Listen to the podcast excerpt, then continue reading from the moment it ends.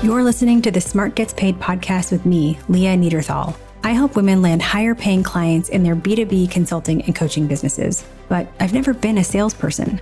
My background is in corporate marketing, and when I started my first consulting business, I learned pretty quickly that it's about a thousand times harder to sell your own stuff than it is to sell someone else's.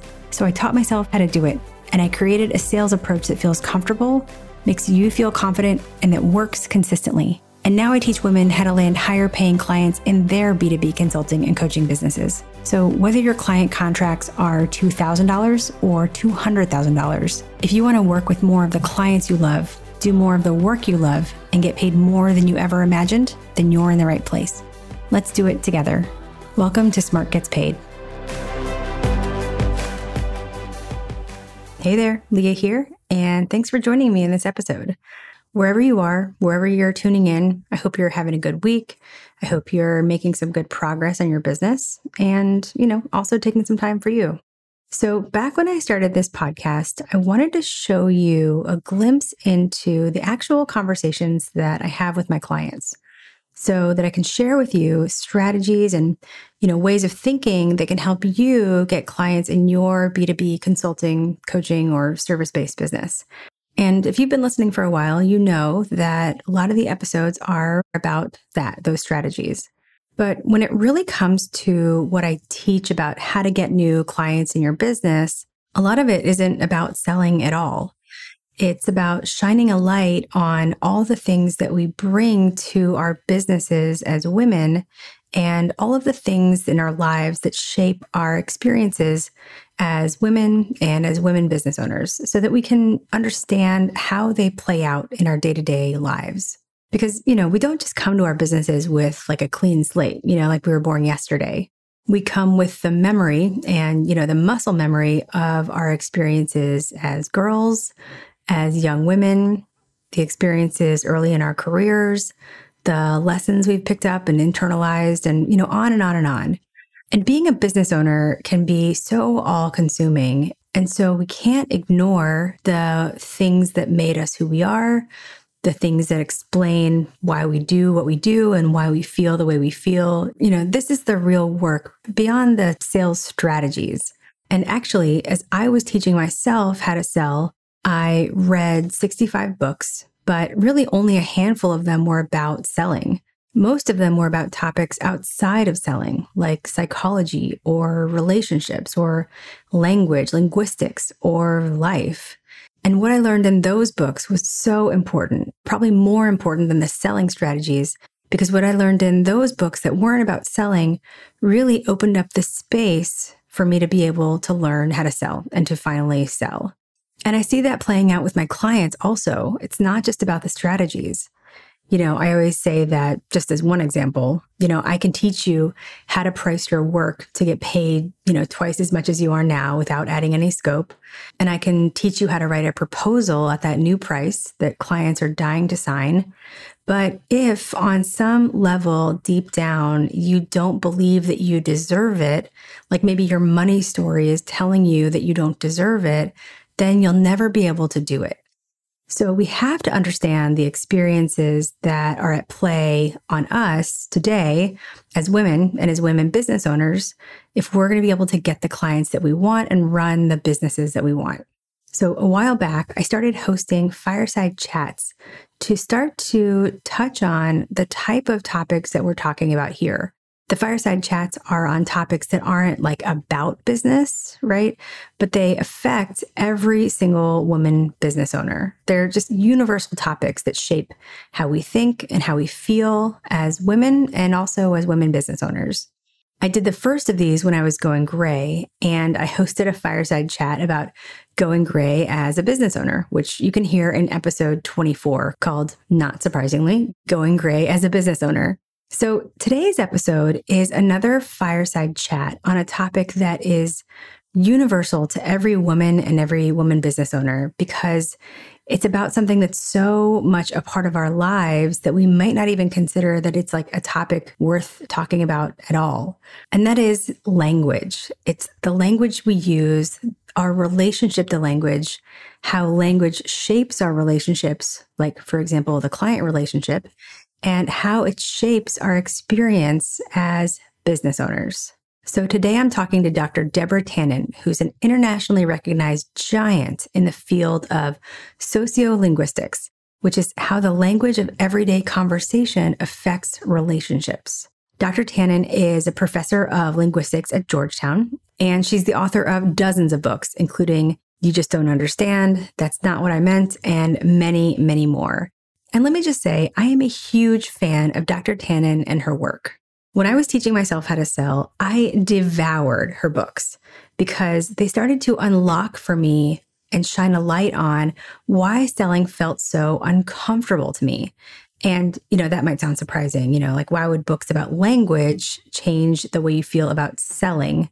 But when I read her books, I started to be able to understand and see the social dynamics at play between my clients and me and to be able to use language to shift that dynamic so that I felt more comfortable with my potential clients. I created better, more peer level relationships with my clients. And I started to be able to change how my clients saw me. And they started seeing me as more of an expert.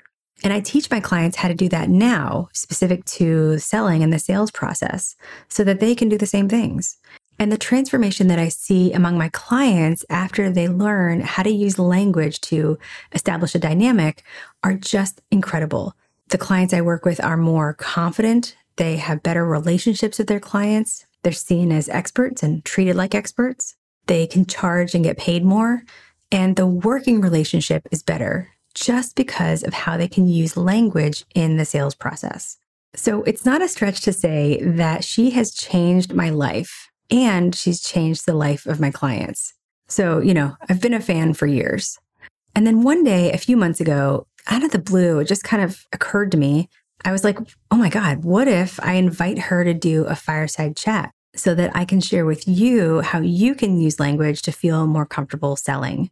And then, of course, you know, my first thought after that was like, there's no way. Like, there's no way. She's huge.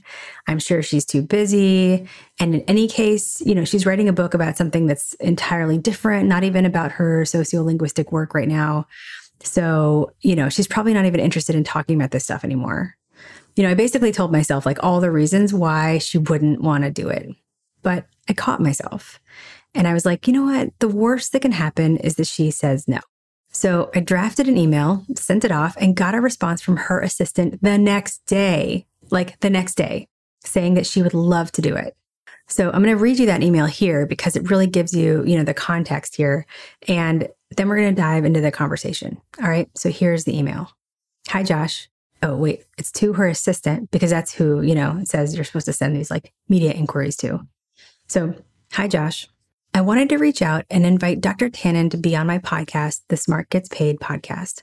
I know she's focusing mostly on engagements around her new book, but if she would be open to chatting about her sociolinguistics work, it would mean so much to me and my audience. You see, I teach women business owners how to get clients into their businesses and get paid more. Learning Dr. Tannen's concept of one up, one down has been life changing for me and the women I teach.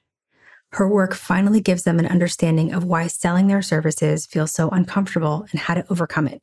Through Dr. Tannen's writings, they find a power in their business that they never knew they had, and it nearly always extends to their personal lives as well. I recommend all of Dr. Tannen's books to my students and literally anyone I talk to about business. Smiley face. I know that hearing Dr. Tannen will impact so many more women and help them become more confident business owners, more confident in selling their services, and help them command a higher fee. I've seen it with my own eyes. I hope you'll pass along this invitation and convey my deepest gratitude to Dr. Tannen and her work. Looking forward to hearing from you. And she said yes. So I'm thrilled to share with you my conversation with Dr. Deborah Tannen, how language helps us negotiate relationships, and how we can become more comfortable talking to anyone. Enjoy. Dr. Tannen, thank you so much for taking this time to talk to me about your work. I was saying earlier that and I shared with your assistant that the work that you have done in linguistics, sociolinguistics, social dynamics has been so life changing for me and the, the women I work with. So thank you for being here. The work that you've done has been prolific in a really interesting area. Can you just give a landscape on the focus of your work and how did you get into this? All of the books I've written, all of the research I've done is about how people use language in their everyday lives. I started out with uh, a study really of cross cultural communication, comparing the ways of speaking of people from California with people from New York City, and in particular of East European Jewish background, which is my background. And that happened because I was just going to tape a conversation for my dissertation. I was going to look at each individual's way of speaking. And in the end, I couldn't because the three of us who had grown up in New York, we you could see our styles, but it was very hard for the people from California to exercise their styles because it was hard for them to get the floor. And then I ended up writing about the different styles, and it really isn't just New York, California, but each study led to the next. Uh, and then for a while, I was best known for comparing spoken and written language. And that made sense because my BA and MA were in English literature. And I was kind of a literary type. So, and I noticed that everyday conversation was made of all these same ways of speaking, little linguistic features that we think of as literary dialogue, repetition, figures of speech. So that was going to be my big focus. But I started writing for general audiences. And I just would find that when I was at a cocktail party or you know talking to people and I would tell them about the kind of thing I was doing, they would be so interested. And I realized that much of what people were attributing to personality was conversational style. You know, perfect example is why the Californians had trouble getting the floor in that first conversation that I taped. One aspect of what I call high involvement styles, you talk along to show enthusiasm. But if you do it with those who don't share that style, they think you're stealing the floor and they back off. And it's really can even be tragic eh, because we're not making decisions about conversational style. We're making decisions about people, their intentions, their abilities. And so one walks away thinking, you only want to hear yourself talk. You don't want to hear anything I have to say. And the other one is thinking, why are you making me do all the work here? Don't you have anything to say? So, in addition to the academic books I was writing, I decided I would write a book for general audiences and raise awareness that some of what they think is psychology is really just ways of speaking. And I wrote a book called That's Not What I Meant which is such an incredible book. That was the first book that I came across of your work. Oh, thank you so much. And I'm thrilled to hear that, really thrilled to hear that, because that was the book for which I had, I would have to say, ambitions. I thought, this is going to change the world. People are going to realize that they've been thinking it's psychology and it's linguistics and, you know, kind of do for linguistics what psychologists had been so good at communicating to the world at large. That book did okay and well enough. They let me write another book. But the chapter that got the most attention was the one on gender differences. And so I decided to write the next book about women's and men's ways of speaking. And that was the book called You Just Don't Understand. That book got such disproportionate attention. And who could have thought? Yeah, nearly yeah. four years on the bestseller list and changed my it's, life. So that's that's incredible too. I just want to know. I just want to say for all the listeners, yeah. there's no book that she's written that's not incredible. And in fact, I think my favorite title of your books is the one for mothers and daughters, which is like a whole rabbit hole of conversation and styles and personalities and all that. But the title, you're wearing that, is just like so perfect. so perfect. Yeah, yeah. Uh, I wanted it to be something like you're not going to wear that, are you? Almost, it's like you don't even need long, it. Too long. Yeah, yeah it's like you don't even that. need the extra words. So well, yeah, so I'll just say quickly. So one led to another, and you know, after you just didn't understand, I wanted to do the workplace, and that's probably what we'll be talking about today. A book called "Talking from Nine to Five. And then I wrote a book about public discourse called The Argument Culture, which is more relevant today than it ever was and then a half a dozen more books about how people, the various relationships, as you say, mothers and daughters, adult family members, sisters, women, friends, and so on. Yeah. And what was so what's been so fascinating for me is I'm I'm also a personal development junkie and I am so curious why we do the things we do, why we say the things we say, why we feel the way we feel. And your work has been so eye opening to me on how the power of language, why people say and interpret things the way they do. And your comment about the California dichotomy has literally played out in my life. So I mentioned to you that I'm from Nashville, Tennessee, and I went to school at the University of Pennsylvania in Philadelphia, and all of my roommates were from like the tri-state area. And our like our first weekend there, we were oh, this was in the like the dining hall or whatever. I'm I'm mis I'm misremembering the time, but I think it was like freshman year. But anyway, we I remember, and they will remind me of this that we were all having lunch and they were all talking over each other over over over one after another. And i could not get a word in edgewise. And i was sitting there getting so anxious and so angry. And eventually i pushed back from the table and i said f this. I'm out of here. Like i can you i can't get a word in. You know you're not even letting me talk and it was a perfect example of how the way that language is comfortable to us may be so different than the people around us. You know, the I think what's really telling is you're saying you're not giving me a chance to talk. When you say I can't get a word in edgewise, that's just a description, but then you blame the others. And that is so typical. It, it, it's an economy. So if you have the kind of style where you just talk, the idea is this way I explain it you show you're a good person by showing your involvement. You don't want there to be silence because that would be bad. That would running down conversation, the conversation running down. Um, but then you trust other people to talk over you to get the floor if they want to. The other style is you leave enough of a pause to make sure other people can talk if they want to.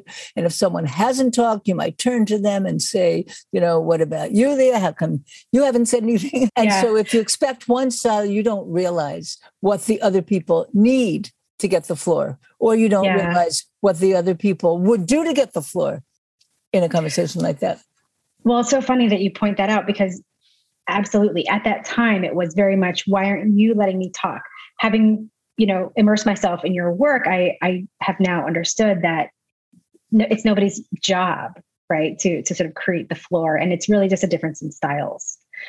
But the part of your work that has been so eye opening for me and which when i share it with my students is so eye opening for them and and the part that i believe is most relevant to our conversation for women who are tr- who are feeling uncomfortable in the sales process is this when you you identified that language is about hierarchy language is always about hierarchy and hierarchy is constantly being negotiated I, I honestly and I'm having like goosebumps right now, even saying it. Like, I think that when I came across that, I don't know if it was in the HBR article or, you know, in, in any number of your books, but when I came across that, it was so eye opening because it, in, it illuminated for me why it was so uncomfortable to sell because there is a hierarchy and we are not at the top, right? We're in uh, what you call the one down position.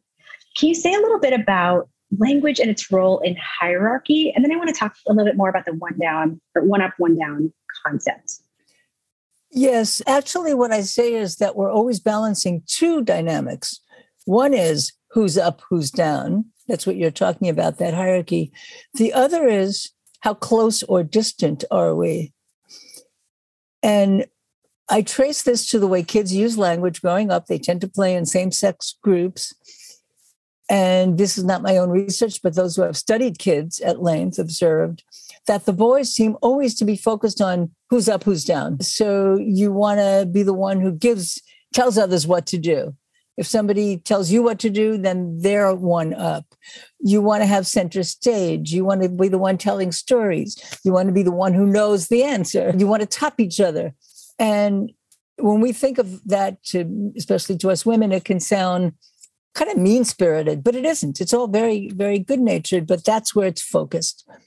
Who's up, who's down. And it's a way to get close, too. It's not that they're not interested in closeness, it's that's how they achieve it typically among the girls and then later women, we're focused more on the how close or distant are we. So the very same conversation could have both meanings. And a quick example of that, I was walking with a female colleague on college campus. One of the older male colleagues came by. It was a cool fall day. And she said to him, Hi, you know, where's your coat? And he said, Thanks, mom. Mm. Now, she kind what was happening said, there? Yeah, what's that about? He was focused on the who's up, who's down, the hierarchy. Mothers tell kids, "You're not dressed warmly enough. Wear your galoshes," and that's true. It's true. She was thinking of, "I'm showing concern for you," and no, she didn't mean it literally. Of course, it was just a way to say something friendly. But she was focusing on the connection. I'm thinking about you, and so much of that comes up in the workplace where the women might use something, use a way of speaking focused on connection, and it's interpreted as hierarchy. Another quick example very common for women to be told a woman will somebody say something, she says, Oh, I'm sorry. Don't apologize. It's not your fault. Now, apologizing does put you in a one down position. You're admitting fault. Another way, though, to look at I'm sorry is I'm sorry that happened it's about connection. It's I, am seeing this from your point of view. And and if you think when you somebody has suffered a loss and you say, Oh, I'm so sorry, you're not pleading guilty to a murder charge. We know that I'm sorry can just be an expression of regret or of fellow feeling, of compassion. But it's, it happens in the workplace all the time.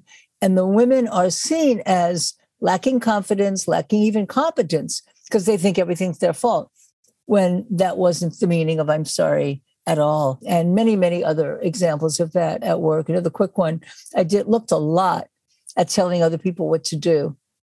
And it was very common for women to do it in a roundabout sort of way. And if there was, they were doing it, t- saying this to a woman, it was often be clear that they wanted it done and it would be done. And women, the one to whom orders are given in that way, often appreciate it but it can be misunderstood, especially uh, by men who wouldn't talk in that roundabout sort of way. There too, they feel like she doesn't feel she has a right to tell other people what to do. And another very quick example a college president. I was speaking at the college, and she was telling me she recognized the things I was talking about. That she, a member of the board of trustees, guy, overheard her say to her assistant something like, "Could you do me a favor and whatever she was asking.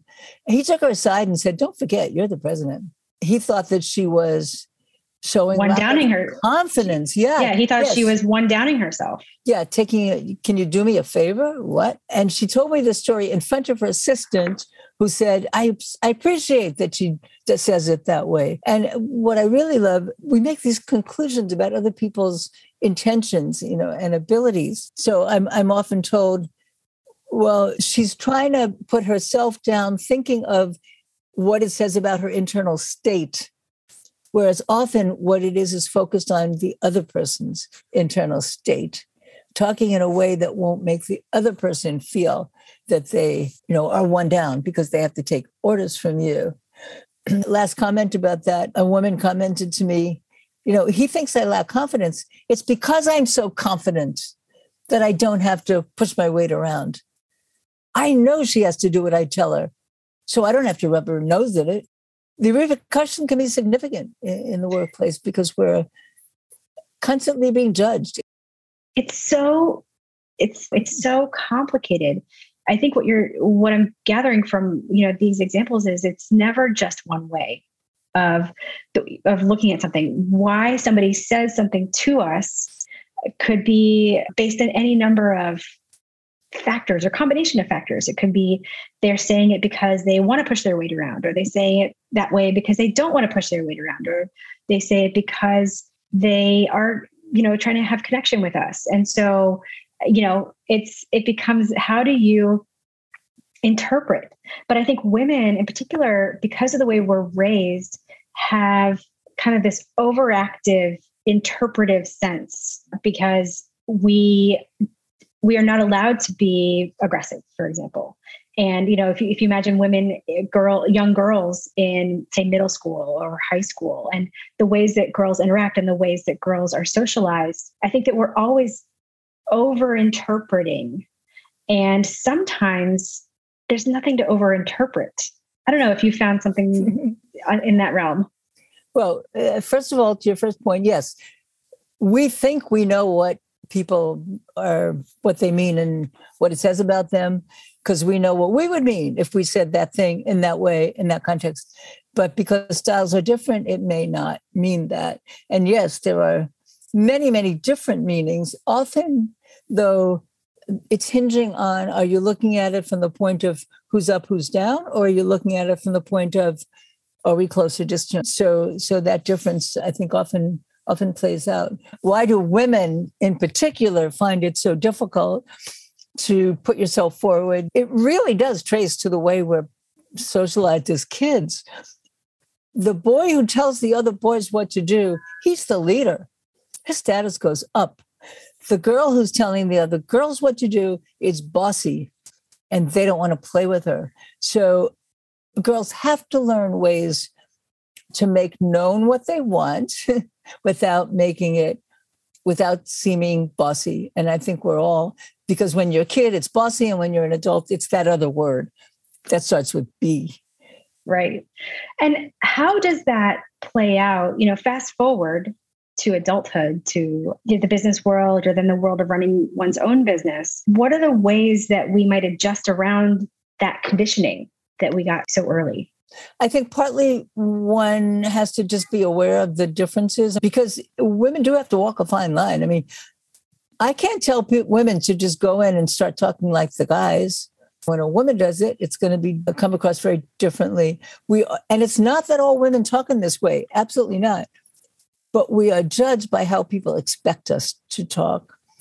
And so, uh, so the solution is to get something, something in between. Sometimes communicating and writing can help. Send an email so that you've you've got it in writing. That some people find that easier than trying to make a demand, uh, voice to voice. Another thing is make people aware. It's again, this is a larger organization. We don't like to be seen as boasting, but find a way to let people know what you've accomplished. And interestingly, it's very common that women don't do well in an organization because they're seen as lacking whatever is needed. And then they start their own businesses and they do just that and do it really well. Yeah. Well, and all those communication styles and the way that you are judged and you know how your communication is received when you're in a company which is a very hierarchical environment what i see is that oftentimes when women start their own businesses even though they're not subject to that same hierarchy that same judgment they still there are remnants of it and so I see that they hold back or they don't follow up or they don't, you know, quote unquote, toot their own horn because the memories, you know, some type of, you know, emotional memory of that is so strong. Speaking habits are very, very, very ingrained. You've been doing it that way your whole life. And I think many women have an instinctive resistance to something that we're going to be criticized for. So being pushy, being being aggressive, being bossy.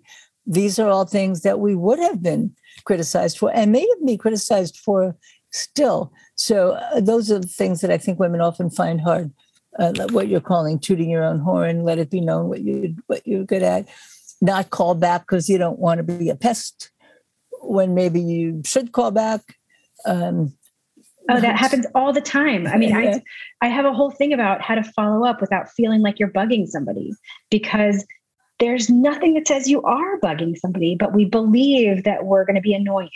We believe that we are somehow imposing. Who are we to take up space in this other person's inbox, right? and to me, it's to me, it's all part of. I, I sort of see it in the context of this one up, one down concept. If you, you know, the, the way I have interpreted it is that selling feels so uncomfortable because we find ourselves in a one down position and we put the other person in a one up position, either by believing that they have all the power or by believing that they must know better than we do or they have a bigger title or what have you. And that feeling of being one down feels so uncomfortable. But the feeling of being one up feels uncomfortable. When you put yourself artificially in a one up position, it makes you feel salesy. It makes you feel like you're being too aggressive. It goes against everything that we've been conditioned to do as women. And in my opinion, the opposite of feeling one down or being one down is to put yourself in a peer level. And in my experience and the way I sort of teach it with my clients is you can do that using language. I think the power, I mean, I learned from you how powerful language can be. And I think that we teach other people how to think about us with the words we use. There's something you're reminding me of. When I asked, and a lot of the work I did was with the mid manager level, and then I also talked to everybody above them and below them.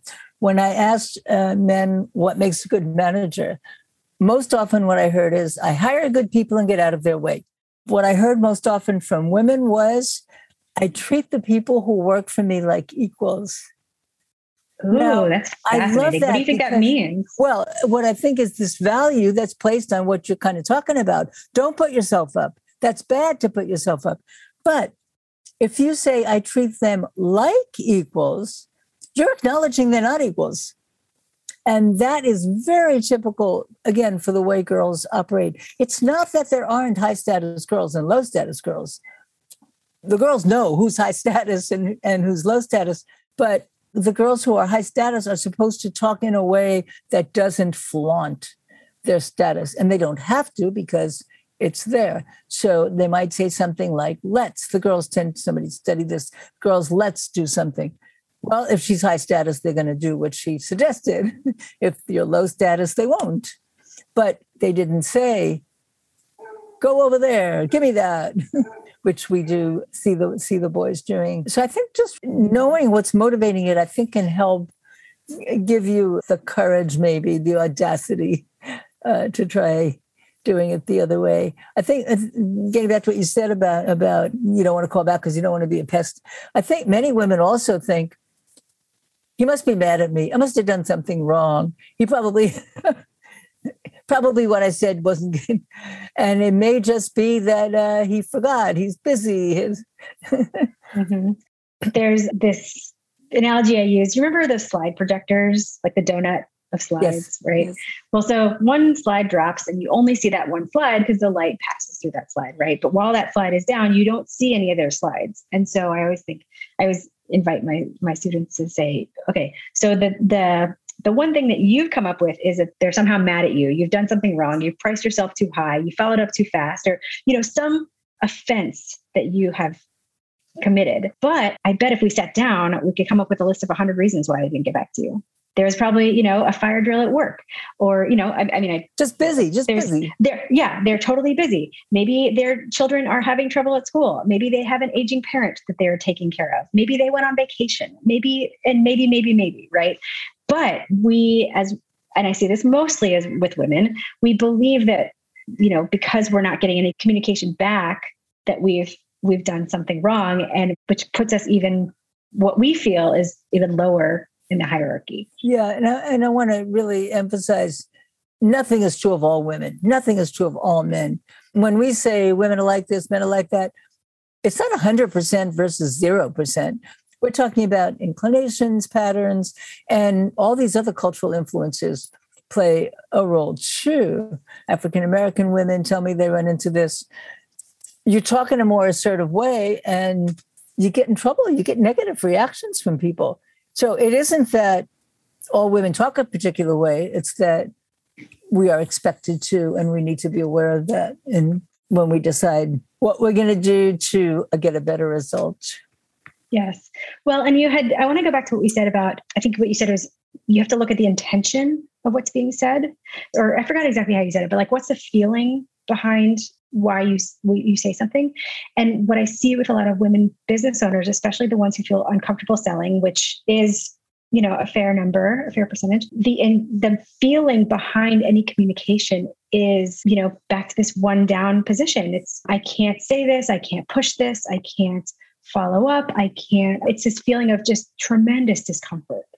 And I think language holds clues, right? And if the language that you use holds clues about your own discomfort because maybe you soften something too much. Maybe you're really indirect. Maybe you um, leave it vague when really, you know, as the service provider, it's better if you're clear. I just, I have to believe that language is so powerful that we have to be really mindful of what, how we are teaching people how to think about us and how we are maybe betraying our own, I don't know, our own insecurities, our own fears I don't know, maybe this is just my personal interpretation, but I'm wondering, you know, if there's anything to that. I'm inclined to say we all have insecurities and fears, but different ways of showing it. So the person, maybe a guy coming out all blustery, that may be because of their their insecurities and their fears. And but I think it's really important to keep in mind you need to have antenna not just about your style, but the style of a person you're speaking to. So there maybe you have some clients who respond really well to your being relatively indirect, to your not calling back too soon, for your being self-deprecating. And then there may be others who dismiss you if you talk that way. So it's not it's not straightforward that what you always need to do is push yourself to, you know, maybe what they say now, lean in, but that sometimes that will not work. And so it's the antenna to perceive how people are reacting to you. I think you're totally right. Um, and I think it's such a good point because, and I think it's what makes a lot of the women that I work with actually very good at selling, a lot better than they think, because they are reading the room. They are picking up what what the other person needs, right? So I know one of my clients is in Alabama and it's very important to show deference. It's very important to use, you know, softeners and indirect language. Whereas another one of my clients is in like a very high powered like media world where like they don't have time for it, you know, like tell it to me in five seconds or like we're done. Right. And so it, it really does depend. And I think that you're right. Women actually have more of a sense of this than they think because we have this little spidey sense, this antenna that you're talking about on how is what I'm about to say going to be received. You know, I love that point. Build on strengths. And in a way, being attuned to how other people are reacting and their feelings, that could be a strength, especially if you can stop yourself from turning it on, on yourself as criticism. But so you see something's not right here and try to stop yourself from immediately thinking, what did I do wrong? But what could I do differently because of something about or how our styles interact? Yeah, yeah, absolutely. And I do think there's there's some I don't know. The, the example I always go back to, which I see a lot of my clients eh, before they come to me, is this phrase. It's so simple and it seems so benign, but thank you for taking the time to meet with me. What I see in your face, what what do you hear in that? what do you hear in that phrase? I will I will share what I hear, but I want to hear what you. So is recognize. that something that people often say? Oh my gosh, all the, the time. time. Thank you for taking the time to meet with me. Thank you for taking the time to chat with me all the time. and um, do you recommend doing it or not doing it? Okay, so so to me, that phrase indicates that somebody else's time, the other person's time, is more valuable than your own. Yes. Right. And okay, okay, so I've got that right. And so you know, as soon I, as you're as soon as you're in the in the position of thanking someone, you're positioning them as having the power to do something for you for which you're grateful. So, okay, it's, it's, I'm yeah, so yeah. happy. That means that the way I have interpreted what I what I read from you is correct. Okay, good. And and so what I advise my clients is how can you well, you know, we're so accustomed to saying thank you, but what are you thanking them for? Thanks for a great meeting. Thanks for a great conversation. I really enjoyed it. I feel like we put some great ideas together. To me, a phrase like that puts you at a peer level and doesn't put the person, the other person in the one up position. That's great advice. and, and, really insightful. I never thought of that particular thing, but you're you're absolutely right. Wow, thank you. I really I, I, that means a lot to me to hear you say that. Well, so if a woman who's listening to this feels uncomfortable maybe in sales conversations conversations with potential clients or in following up or you know any number of ways that we communicate with people who we're we want to work with. What's one thing that you would advise her? Try to think how you would interpret it if you were in the other position. So you're afraid to call again because you're going to be a pest. How would you feel if you were had talked to somebody and uh, they called again, you might feel good. They're interested in me. Good. They have, I'm still on their mind. Um, they haven't forgotten me. So sometimes just thinking of it from the point of view of the other person is enough to get you past thinking negatively about your own motives and actions. I love it. I think that's such great advice. Uh, Dr. Tannen, where can people stay apprised of what you're working on? Where can they learn about you? Point us in the right direction. Yes. Have a website. It is deborahtannen.com. My work on the everything I've written about the workplace comes from the book called Talking from Nine to Five Women and Men at Work. I do have that long article on the Harvard Business Review, which is based on that book. And they keep they keep reprinting it in various handbooks. Yeah, what every woman should know and that kind of thing. Yeah, so. when I saw when I read that for the first time, and then I saw that it was written in like 1995, I couldn't believe it because it it is so real and resonant for right now. I mean, I, yes, I read it yes. I don't know how many years ago, but still. Yeah, and it yeah, just a couple years ago it was published again by the Harvard Business Review Press. What every woman in in the workplace needs to know. My most recent book, though, is not even about how people communicate. It's about my father's life and my relationship with my father. That book is called Finding My Father. Not that I lost him, but that he was, as so many fathers are, uh, never there when I was a kid, out working all the time. Uh, but the subtitle kind of tells what it's all about his century long journey from World War One Warsaw and my quest to follow so my father was born in Warsaw in a Hasidic family.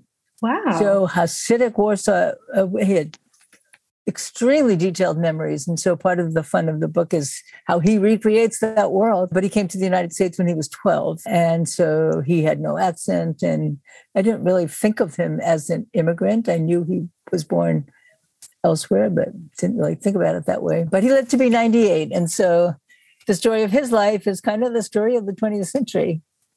Wow, that's awesome. Finding my father. That what a what a wonderful story. Thank well, you. Dr. Tannen, thank you so much for joining me. Thank you. This has been such a, a pleasure and certainly one of the highlights of the work that I've been doing. And thank you so much for taking the time. Actually, you. you know what? I do you see what I just did there? Thank you so much for taking the time. oh my gosh. See, but anybody, you know can, what? anybody the, can do it. The, for the work you're doing, you want to do that. Even if you don't think people are such big deals, you want to make them feel like a big deal. well, well, because to me, you are a big deal. And oh, so well, thank, thank, you for you. taking the time and spending it's, this time with me. It's really been a pleasure to talk to you. All right. I loved this conversation. Like talking to one of my idols, it was awesome. And by the way, she is lovely. Even from, you know, what you weren't able to hear here, like when we were just talking before we started the recording, she is just so lovely. And seriously, I could listen to her share examples all day because each linguistic example has just so many layers of meaning and intention. And I just think this stuff is so cool. So there's a lot we could pull out of this conversation, but I just want to hit one point home, which is that language has the power to change the dynamic between you and another person. And for the purposes of our work here, the person or people that we're talking about are your potential clients. So language has the power to change the dynamic between you and your potential client so that you feel more comfortable in the sales process. And the way we do that, at least in the methodology I share with my clients in the academy, is by establishing more of a peer dynamic. If you listened to the episode just before this, it touches on this concept because the client I'm talking to in that episode was being treated like an employee and she needed to establish a new dynamic where she was treated more like an expert. And language is one really powerful way to do that because we can teach people how to think about us and how to treat us with the language that we use. So that's why Dr. Tannen's work on language and dynamics is so important to the ability to work with clients in the sales process. So, what can we do with all of that, right? What do I want you to walk away with? And again, there are a lot of little nuggets in this conversation, but the one I want to pull out here is when Dr. Tannen said, if you can stop yourself from thinking you did something wrong. So many of the women I talk to believe that if they didn't get a response back from a potential client, so to put it in sociolinguistics terms, if they didn't get communication back, then that means that they did something wrong. Like we've offended mm-hmm. the other person in some way. But unless you really did do something wrong, like unless you, you know, slapped your potential client's mother or something, you probably didn't do anything or say anything wrong. But I think so many of us want so badly to get it right. And, you know, when it comes to selling, we're a little unsure of how to do that, that we're almost like bracing ourselves for having done something wrong. And that can really stifle your ability to show up as a peer to your clients. It can keep you from showing up as yourself. And it can make you shrink back, you know, not just with that one potential client, but in your conversations and interactions with all potential clients. So just remember yes, of course, pay attention to the language that you use and think about how you're teaching clients to think about you and how to treat you. And also remember that if you're not getting any communication back, you didn't do anything wrong.